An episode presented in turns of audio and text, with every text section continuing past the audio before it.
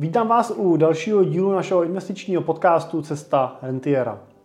Dneska, tak jako na začátku každého měsíce, máme pro vás s Danem investiční výhledy, kde se podíváme na to, jak se dařilo finančním trhům od začátku roku, jak se jim dařilo minulý měsíc a probereme nejžhavější témata posledních týdnů. Moje jméno je Jiří Cimpel a jsem privátní investiční poradce a wealth manager v Cimpel a partneři a se mnou je tady společník a analytik naší firmy Dan Majstorovič. Ahoj Dané. Ahoj Jirko, dobrý den.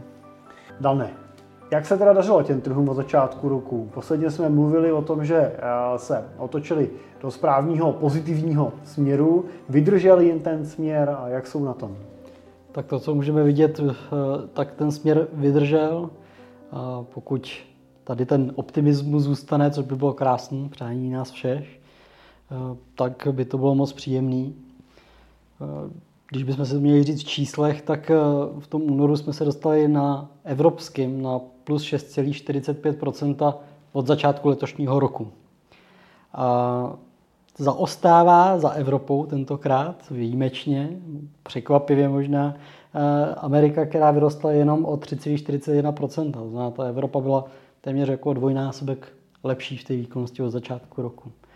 No a pokud budeme koukat eh, na ten index, který má v sobě jak tu Evropu, tak tu Ameriku, jak ten skončil na necelých 4%, konkrétně 3,75%.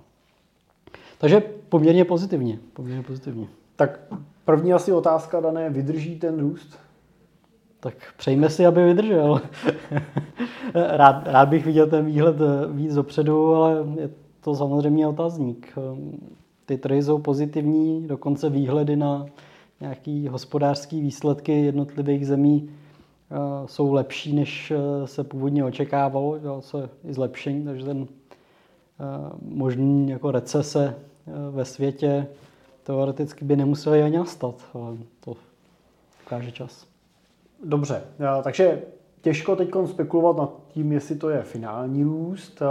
Na druhou stranu teda Možná dobrá otázka je, je i přes ten eh, současný růst, který ty trhy už od začátku roku udělali, to znamená na Evropě jsme viděli plus 6%, na Americe 3%, tak eh, je i přesto ten eh, trh teď pořád atraktivní pro mimořádní nákupy? Je tam pořád pokles vlastně nějaký jako zajímavý oproti těm maximum, který byly na začátku loňského roku?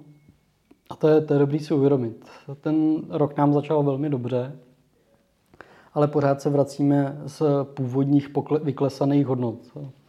Jestli to bylo dno nebo ne, to se do, dozvíme, až to přesáhneme jednou ty maxima, ale pořád se nacházíme v dobré fázi z pohledu ocenění eh, těch akciových trhů, kdy je fajn ještě dneska nakoupit. Pořád jsme no, do určité míry na podhodnocení. Ne o tolik, jako to bylo třeba v průběhu loňského roku, ale i přes ten současný růst jsme na tom světovém indexu od posledního maxima minus cca 14% jo, což je poměrně příjemná Je to 14% v korunovém vyjádření nebo dolarovém? To je v dolarovém vyjádření. Takže v tom korunovém je to mín. Ten, v tom korunovém je to mín. No mimochodem, jak to vidíš, eh, koruna, dolar a euro, protože tam jsme viděli v těch posledních měsících velkou jízdu, tak jako začátkem roku jsme viděli uh, tu jízdu směrem do pozitivna pro investory, kteří investují už v koruně, protože koruna mm. oslabovala, takže nám to přidávalo. Teď jsme zase viděli opačnou jízdu, kdy koruna oslabovala. Viděli jsme vlastně, že uh, loni jsme viděli, že dolar se dostal na začátku roku byl 22, v průběhu roku byl přes 25 a teď jsme zase zpátky mm. kolem 22 korun. Jo, jak vidíš ten kurz? Je to nějaká rovnovážná úroveň, na který můžeme čekat, že se bude ten kurz eh, dlouhodobě pohybovat? A nebo by si spíš sázel na to oslabení koruny, o kterým se tak teď jako ekonomicky mluví, že je koruna eh, přefouknutá? Hmm. To, je, to je samozřejmě otázka, eh, kde leží nějaký jako základy pro to, aby ta koruna byla do té míry silná. Na druhou stranu se neděje nic nového, co nám vlastně ten dolar vzal, tak nám i dal, nebo naopak, co nám dal, tak nám i vzal. Mm, z dlouhodobě si myslím, že ta rovnovážná úroveň je to, že koruna bude trošku slabší. Čistě můj jako, jako subjektivní názor, nemyslím si, že tam je moc důvodů pro to, aby ta koruna byla jako silnější, ať, ať už vzhledem k euru, tak vzhledem k dolaru. Mm, u toho eura se to můžeme ještě vysvětlit tím, že probíhají nějaký měnový intervence ze strany České národní banky, tak aby nemuseli sahat na úrokové sazby a dál je zvyšovat, tak se snaží tu dováženou inflaci tady do České republiky snížit eh, intervenováním a tím pádem posilováním té koruny a tím zlevňováním toho dovozu, eh, tak aby nám netlačili eh, růst těch cen těch dovážených zboží a služeb.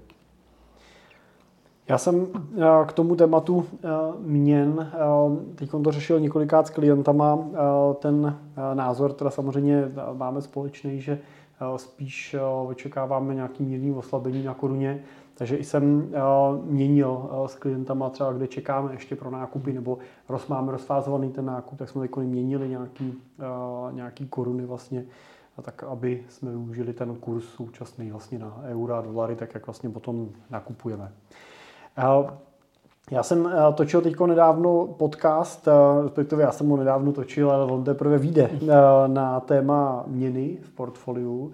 Já jsem na to dostal dotaz od jednoho z posluchačů právě na to, jestli se má dívat na ten kurz toho daného ETF v tom dolarovém vyjádření, anebo až potom v tom korunovém. A jestli má někde vlastně po cestě jako přemýšlet, jestli má ještě spekulovat i na té koruně a tom dolaru třeba při nákupu toho fondu. Tak to bylo taky zajímavé zamyšlení, ale při tom podcastu vlastně jsem natáčel, jsem si připravil nějaký podklady, tak vlastně jsem koukal, že třeba dolar od roku 2023 do teďka se nám pohyboval v rozmezí mezi 26 korunama na maximech a někde kolem 15-16 korun na těch minimech. Mm-hmm. Takže máme někde kolem 10 korun vlastně kurzový takový jako rozptyl, ve kterým ten dolar se hejbe, ale to byly vlastně špičky. 26 byla špička, hmm. která byla chvilku, 15, 16, 17 korun byla zase bylo dno, který bylo chvilku.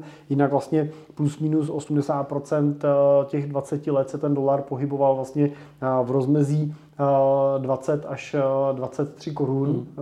ve kterým se vlastně držel.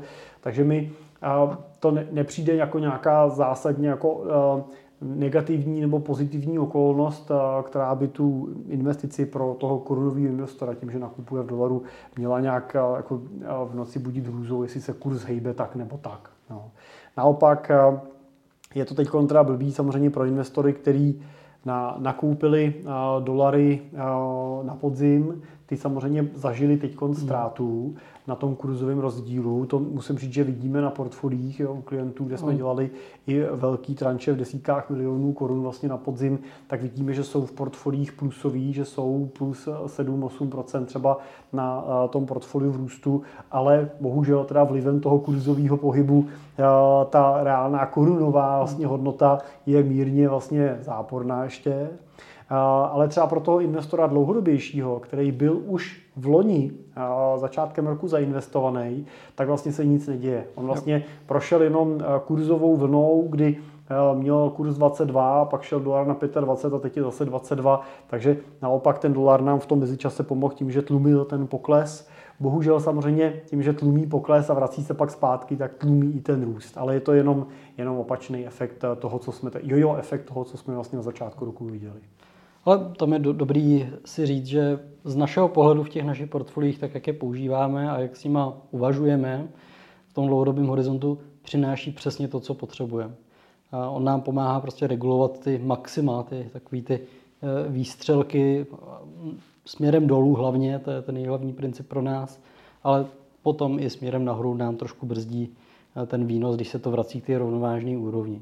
Ale tam je dobrý si uvědomit, že on se vrátí k rovnovážné úrovni mnohem rychleji, než eh, trvá celková doba růstu těch akcí. Ta bývá potom mnohem delší a nemusí nás strápit to, že nám po nějakou kratší dobu ten dolar trošku ubere to, co nám ale na druhou stranu eh, zachránil eh, a pomohl nám ochránit ty naše emoce v dobách těch největších propadů.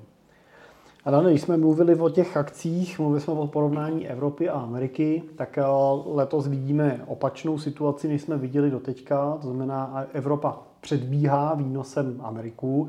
jasně máme krátký období za sebou, máme dva měsíce, takže to není asi, že bychom řekli dlouhodobě Evropa předbíhá Ameriku, tam samozřejmě to pořád nestačí, ale co zatím stojí? Co stojí za tím, že v tom letošním roce je ta Evropa vpředu vlastně před Amerikou? Přitom my tady máme drahé energie, všechno to se dovážíme, že jo, nejsme schopni to produkovat. Amerika je vlastně producentem že jo, energií, těží si ropu, plyn, nemají tam válečný konflikt.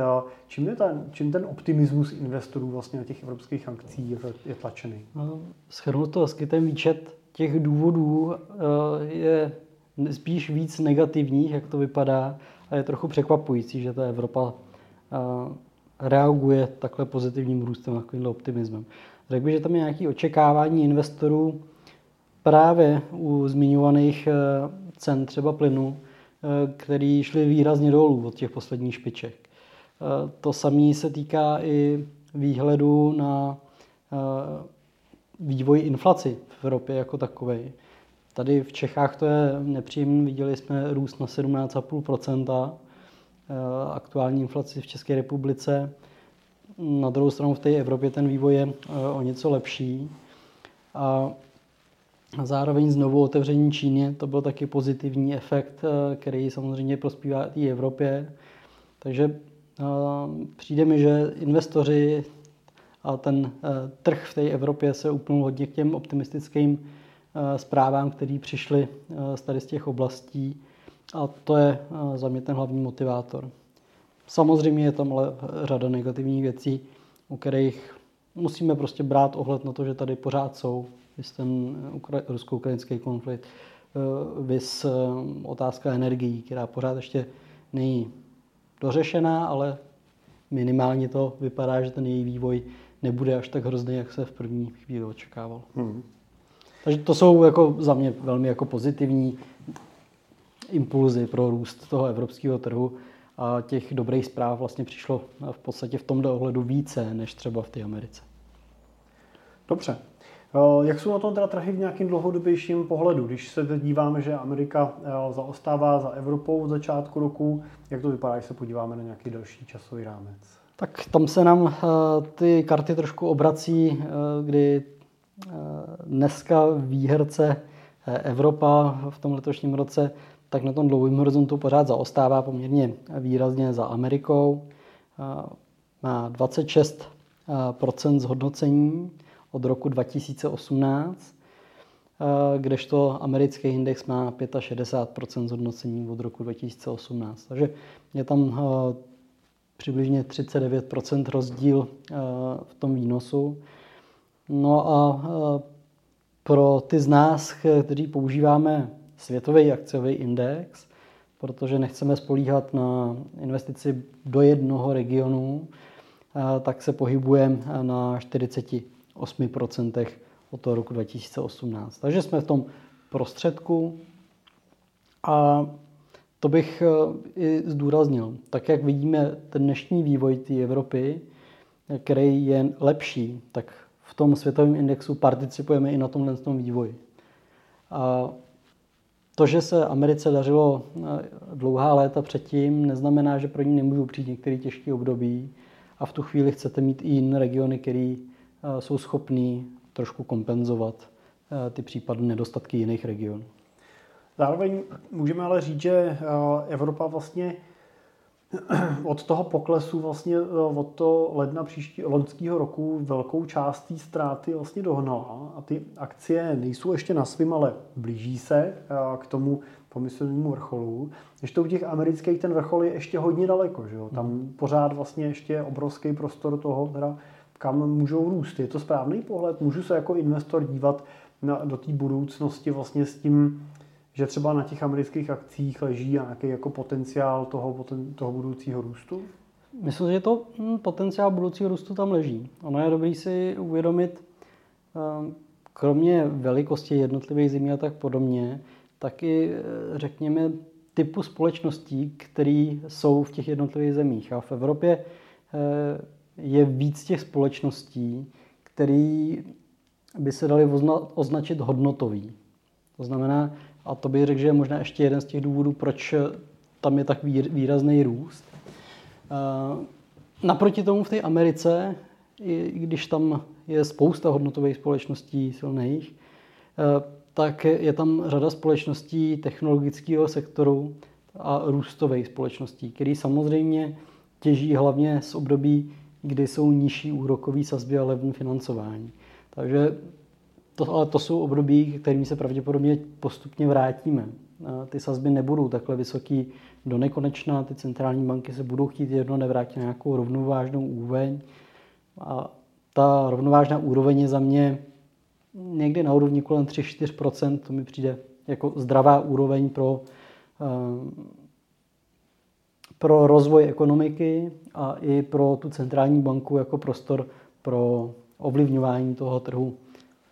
Takže, to, takže vlastně v podstatě si můžeme říct, že i eh, pokles úrokových sazeb na americkém trhu eh, je tím bodem, který by mohl začít spouštět ty stavidla vlastně k tomu nějakému prudšímu návratu vlastně těch cených papírů směrem nahoru. Vidíme to tak. To, to je dobré si uvědomit, že a je to možná určitý fenomén, kdy je to něco, co jsme očekávali. Hmm. Čekali jsme, kdy přijdou hmm. ty špatné čísla z té makroekonomie, že přijdou ty recese, že se zhorší ta nezaměstnanost. A, a ono se to nestalo. Ono to nepřichází. A tím pádem nám zůstává pořád aspoň eh, ten bod těch úrokových sazeb jako eh, možný indikátor toho, kam se ty trhy pohnou. To, že jsme neviděli horší nebo zhoršující se makroekonomické data z pohledu trhu práce a, a dál, neznamená, že nemůžou přijít, ale nemusí třeba přijít v tak velkém měřítku, jakým se původně čekalo. Dobře, bavíme se o akcích, jak se dařilo dalším kategoriím aktiv. Tak tam je eh, zajímavý pohled. Eh, zlato versus akcie, tak tam vidíme, že se pohybují od roku 2018 ten vývoj na nějaké podobné úrovni. To zlato eh, si teďka taky kolísalo, ani nějak zásadně nerostlo, ani neklesalo. I když tam byl třeba pozvolný pokles na těch akcích, tak nebyl přesně tou protiváhou, protože i tam samozřejmě investoři přemýšlejí, co se teda děje, kam, kam se hnout a, a taky tam můžou váhat. Z pohledu nemovitosti, jaký můžeme vidět, že nějaký propad došel a vypadá to, že by se to mohlo obracet. A u těch dluhopisů ty neměly na růžích ustláno poslední období a zapříčinilo to hlavně dlouhý období nulových úrokových sazeb. Takže klesaly. Takže klesaly. Co za tím stojí, za tím poklesem dluhopisů třeba v minulý měsíci? Tak je to pořád nějaký... Promiň, já vlastně jenom nad tím přemýšlím, že, pro, že to může být pro neskušeného třeba investora takový matoucí, proč vlastně v té době, kdy úrokové sazby jsou vysoký, to znamená, že logicky, když se vydávají nový dluhopisy, tak prostě generují větší kupóny. Tak proč v těchto těch dobách, kdyby vycházejí takhle nový super dluhopisy, ten, ty ceny těch dluhopisů vlastně klesají? A tam se právě dobře zmínil cena dluhopisu. A ta nám buď cesa, klesá nebo roste podle toho, jestli mi jdou úrokové sazby nahoru nebo dolů. Většinou, když se mi ty úrokové sazby zvyšují, tak mi cena těch dluhopisů klesá. A to je to období i teďka ty poslední měsíce, kde pořád se nacházíme. E, Evropská centrální banka pořád navyšuje úrokové sazby. A Amerika pořád tam je potenciál a zvyšují pořád drobně úrokové sazby. A to všechno způsobuje to, že klesá cena dluhopisu. A čím delší tu splatnost toho dluhopisu máte, to znamená, když máte dluhopis, který si koupíte na 10 let, za 10 let vám ho splatí, tak čím delší ta splatnost je, tím víc to ovlivňuje jeho cenu, tím je citlivější na vývoj těch úrokových sazeb. A když si to představíte, dneska, no, před třema rokama jsem si koupil dluhopis, který měl úrokovou sazbu 2%. A po dvou letech střih jsou, si můžu koupit na trhu dluhopis, který nemá výnos 2%, ale 5-6%. A v ten moment ta hodnota toho mýho 2% dluhopisu je mnohem nižší než toho dluhopisu, který mi nabízí podstatně větší výnos. To je ten princip. Musím ho prostě nabídnout nějakou Musím ho nabídnout nějakou slevu někdo i v té dnešní době kdy prostě ty sazby jsou větší. No, to teda možná otvírá otázku, kdy samozřejmě v těch dobách, kdy úrokové sazby rostou, je dobrý mít ty dluhopisy spíš s nějakou krátkou dobou splatnosti, aby teda ta změna té úrokový, změna ceny toho dluhopisu při tom růstu těch sazeb nebyla tak vysoká.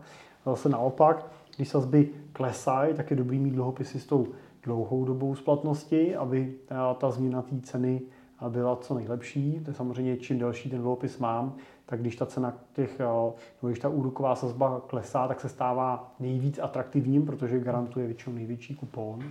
Tak je už ta doba na to přepnutí já vím, že na to asi nemáš úplně jednoznačnou odpověď, protože o tom diskutujeme vlastně na každém měsíčním výboru, ale myslím si, že některé ty úvahy stojí za to sdílet.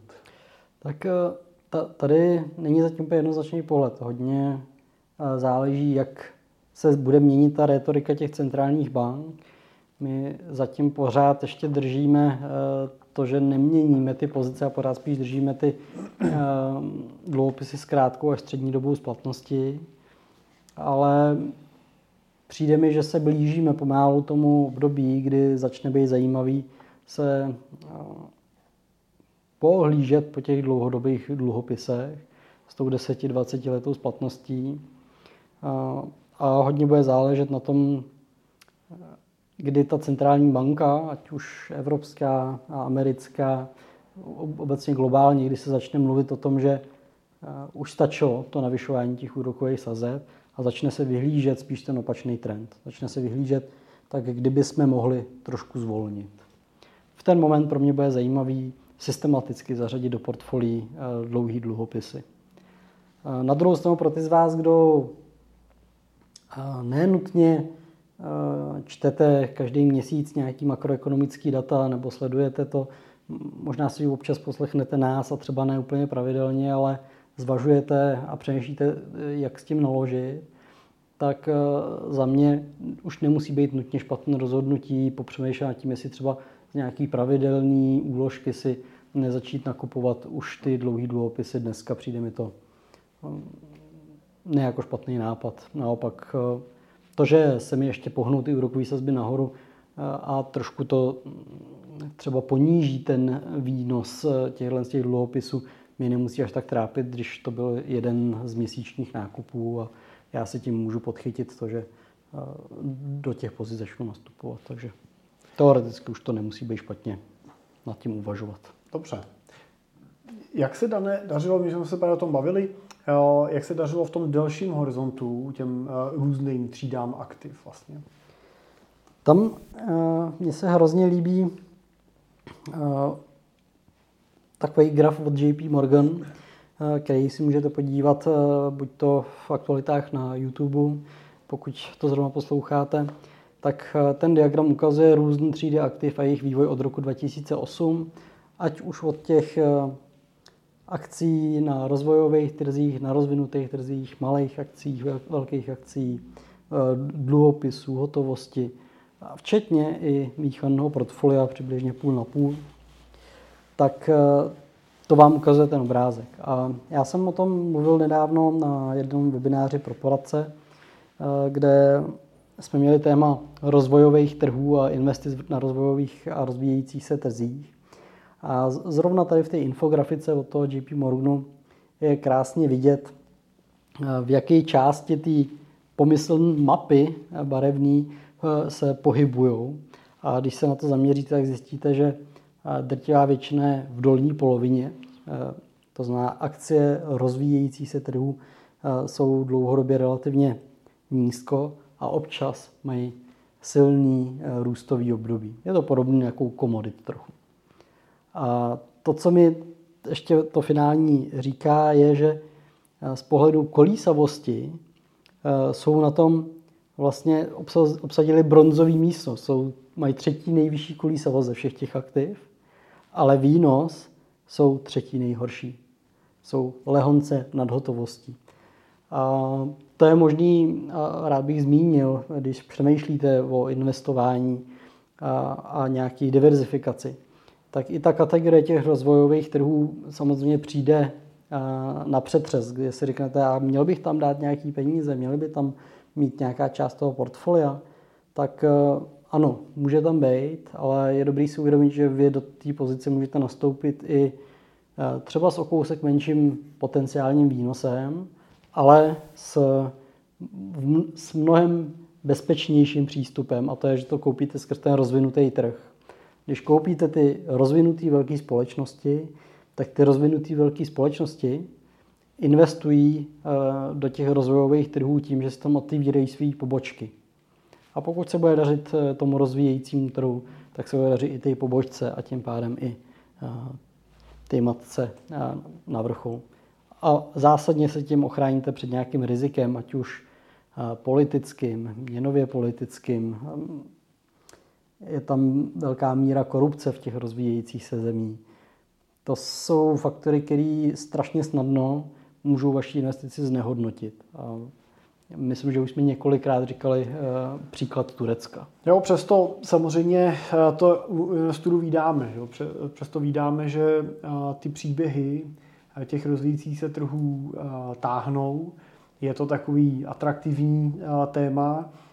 Samozřejmě, když se povede trefit některý z těch trhů, který zrovna letí nahoru nebo poletí nahoru, tak ten výnos tam je často takový pohádkový při srovnání s těma klasicky rozvinutými trhama, ale to riziko je taky extrémní a zároveň si všimněte, že málo který z těch emerging markets se udrží potom v tom výnosu. Často je to takový výstřel nahoru, pak zase pád dolů. Zároveň kolik z emerging markets se v posledních mnoha letech stalo developed markets. Hmm. I Česká republika jsme pořád v kategorii emerging markets. Takže tam skutečně u emerging markets je to otázka investice, ve který, no, trhu a segmentu, který se musíte velmi dobře orientovat, vědět, proč do toho daného trhu investujete a myslím si, že pro dlouhodobého investora je to zbytečný riziko, který v tom portfoliu mít nemusí.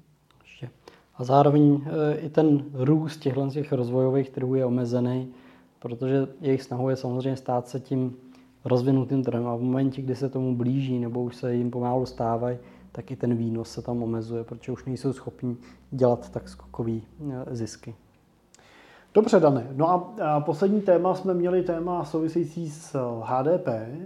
A my jsme už v posledních e, dílech mluvili o nějaký blížící se recesi a o tom, co by znamenala, že by vlastně byla pozitivní zprávou pro ty investice, investice a pro akcie jako takový. Ale Mezinárodní měnový fond v té poslední analýze nám to s tou recesí trošku ukazí. Tak jestli k tomu řekneš pár slov.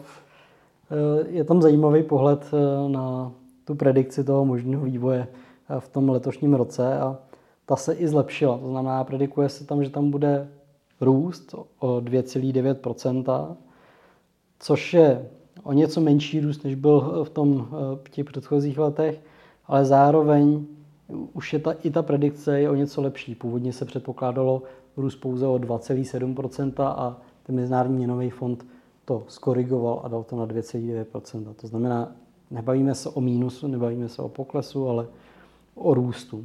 Což uh, neúplně připomíná právě Eh, tu situaci, kterou bychom očekávali, to znamená hmm. nějaký hluboký recese a tak podobně. K, jsem vlastně zvědavý, jak se to bude vyvíjet dál, k, do jaký míry ty predikce se nám vyplní nebo ne, ale minimálně tady to je takový jako optimistický pohled, eh, který vlastně říká, že by to nemuselo být až tak černý, jak to na začátku vypadalo. Dobře. Tak jo, díky Dane. Eh, to je z naší strany dneska všechno. Doufám, že byl to pro vás zajímavý přehled událostí těch posledních týdnů. A pokud vás zajímá víc informací, tak samozřejmě můžete shlédnout i naše aktuality z finanční trhů, kde můžeme tohle téma doplnit i obrázkama, který jsme teď s Danem popisovali, jak tady najdete na našem YouTube kanále. Tak díky za pozornost a my se budeme těšit zase u dalších investičních výhledů a brzo naslyšenou. Naslyšenou.